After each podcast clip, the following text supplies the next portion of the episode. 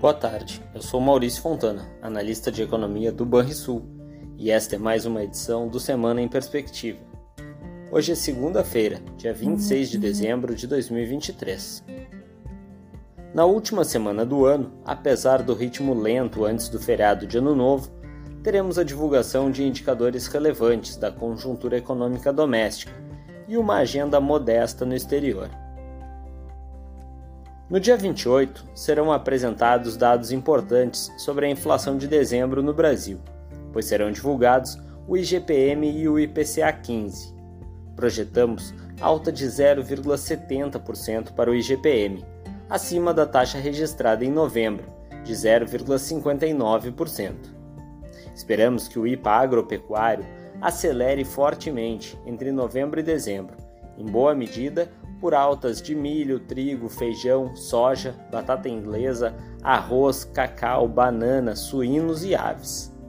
Por outro lado, projetamos que o IPA industrial sofrerá moderação, pois esperamos desaceleração de produtos alimentícios, produtos derivados do petróleo e biocombustíveis, produtos químicos e produtos de minerais não metálicos. Já entre os preços ao consumidor, deve-se notar alguma desaceleração na medição do IPC do IGPM. Da mesma forma que o IPCA 15, considerado uma prévia do índice oficial de inflação do país, deverá registrar alta de 0,26%, abaixo do observado em novembro, de 0,33%. Nesse sentido, esperamos que o grupo Alimentação e Bebidas passe por alguma moderação em dezembro assim como o vestuário, ainda com reflexo dos descontos do Black Friday. Por fim, projetamos que o grupo Transportes passará de 0,18% de alta em novembro para uma queda de 0,36% em dezembro, pela queda coletada para passagem aérea, mas também pelas deflações de automóvel usado e de diesel. Ainda no dia 28, o Ministério do Trabalho e Emprego divulgará os resultados do CAGED referentes ao mês de novembro. Projetamos uma criação líquida de 165 mil postos formais. E o feito ajuste sazonal, isso corresponderia a um saldo de empregos formais de 125,3 mil, antes os 132,7 mil postos verificados no mês anterior. Já o Tesouro, na mesma data, divulgará o resultado primário do governo central de novembro, que deve ter um déficit de 37,9 bilhões de reais. Estimamos que a receita líquida tenha registrado crescimento real de 3,7% na comparação interanual, enquanto a despesa deve ter crescido 16,1% no mesmo período comparativo. Esperamos ainda que tenha havido pressão adicional de 5 bilhões de reais nas despesas, devido a transferências extraordinárias do governo federal para os governos regionais, como compensação pelas perdas do ICMS do ano passado. Na sexta-feira, dia 29, conheceremos os dados da PNAD contínua, referente ao, ao trimestre encerrado em novembro de 2023. E para este, projetamos aumento de 0,5% da população ocupada e de 0,3% da força de trabalho, se comparadas ao trimestre imóvel acabado em outubro.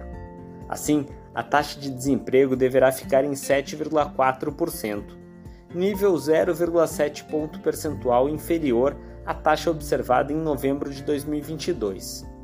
Em relação ao dado com ajuste sazonal, a taxa de desemprego ficaria estável em 7,9% na passagem de outubro para novembro de 2023.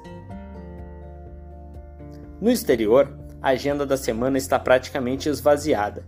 Contudo, nos Estados Unidos, tivemos hoje o reporte de que o índice de atividade nacional do Fed de Chicago subiu de menos 0,66 ponto em outubro para 0,03 em novembro, em mais um sinal de que a economia por lá tem crescido em um nível abaixo de sua tendência média, mas recobrou um pouco de fôlego nos últimos meses do ano.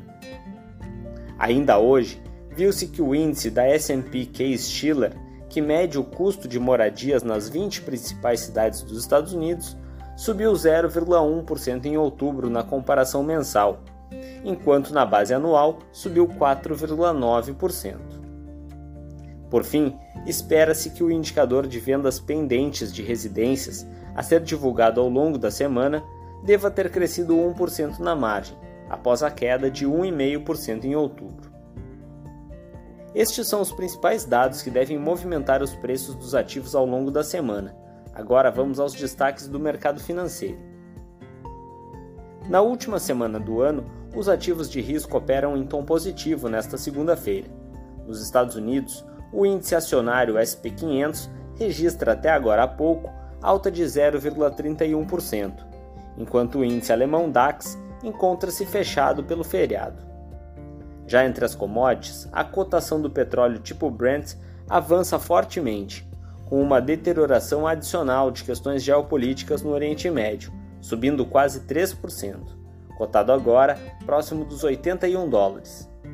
Enquanto o contrato futuro mais próximo de soja, negociado em Chicago, registra variação quase nula no dia. O minério de ferro, por sua vez, segue perto das máximas do ano, mas com breve queda diária de 0,29%.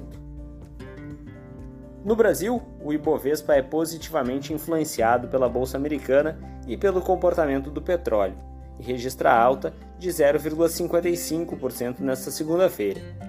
No mercado de juros doméstico, as taxas de juros precificadas pelo DEI Futuro têm variações limitadas, mas com pequena alta na parte intermediária da curva. Por fim, no câmbio, nota-se valorização adicional na cotação do real contra o dólar, com a moeda americana negociada em torno dos R$ 4,82, em queda de 0,67%. Você ouviu o Semana em Perspectiva, um informe semanal do Banrisul que busca oferecer informações de qualidade sobre a economia e o mercado financeiro. Uma boa semana a todos e feliz ano novo!